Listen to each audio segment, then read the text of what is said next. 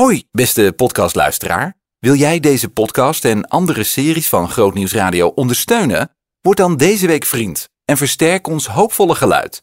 Ga naar grootnieuwsradio.nl slash vriend.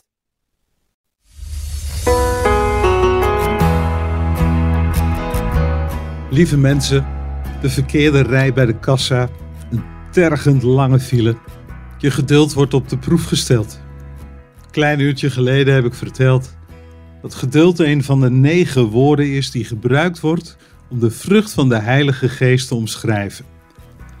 En ik heb vooral verteld dat we allereerst de blik maar eens op God moesten richten, op zijn geduld met mensen.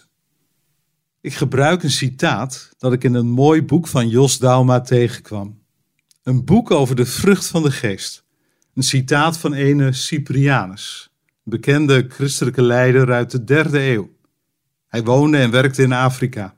Hij zei: Geen mens kan over geduld iets zinnigs zeggen, tenzij hij het geduld van God heeft leren kennen. In God heeft alle geduld zijn oorsprong en vanuit Gods geduld krijgt alle menselijke geduld haar schittering en waardigheid. Ons geduld mag een weerspiegeling zijn van Gods geduld. Ik zou er zo kunnen zeggen, een weerspiegeling van Jezus. Hij wordt dan zichtbaar in je doen en laten. En daarom klinkt gelijk ook de oproep om te bidden om de vrucht van de geest, om te bidden om geduld. In alle eenvoud gebruik ik deze woorden. Jezus, uw liefde in mij. Jezus, uw vreugde in mij. Jezus, uw vrede in mij. En dan ook, Jezus, uw geduld in mij. Ik geloof dat dit gebed je dag zal kleuren. Op twee manieren. Allereerst zul je de moed vinden om je oordeel uit te stellen. Ik kan geneigd zijn om snel te reageren en om dan alle ruimte te bieden aan mijn boosheid en teleurstelling. Nu is de uitdaging dus: vind de moed om je oordeel nog even op te schorten.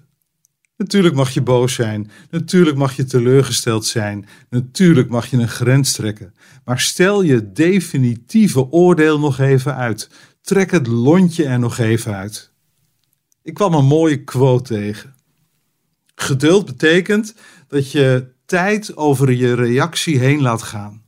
Dat je de tijd neemt om goed naar je emoties te luisteren en ze recht te doen, zonder dat je zelf op jouw beurt iets verkeerds zegt of doet. Ik denk in de tweede plaats dat je mensen om je heen ruimte kunt gaan geven voor een herkansing. Geduld in praktijk brengen is iemand een tweede kans geven. En hoe vaak heb ik in mijn leven niet een herkansing nodig gehad, maar al te vaak. Ik ben dankbaar voor de mensen die me niet per direct hebben afgeschreven, maar geduldig zijn geweest. Kom erop, dit was niet goed, maar we gaan het weer proberen. De vraag is dan: kun jij anderen een tweede kans geven? Tijd om af te ronden. Nog een kleine doordenker voor deze dag. Ik vermoed dat ons ongeduld ook alles te maken heeft met ons verlangen om alles onder controle te houden. Je wilt de situatie altijd meester zijn. Nou, vergeet het maar. Zo steekt het leven niet in elkaar. Het loopt altijd anders dan je denkt. Des te meer reden om de kramp los te laten en om met vertrouwen te leven. Realiseer je dat er een God is bij wie jij altijd terecht kunt. En uh, sta je in de file? Bid voor de mensen in de auto's om je heen. En sta je in de rij bij de kassa? Begin gewoon een leuk gesprekje met de persoon achter je. Misschien is dat voor hem of haar wel het enige gesprekje op deze dag.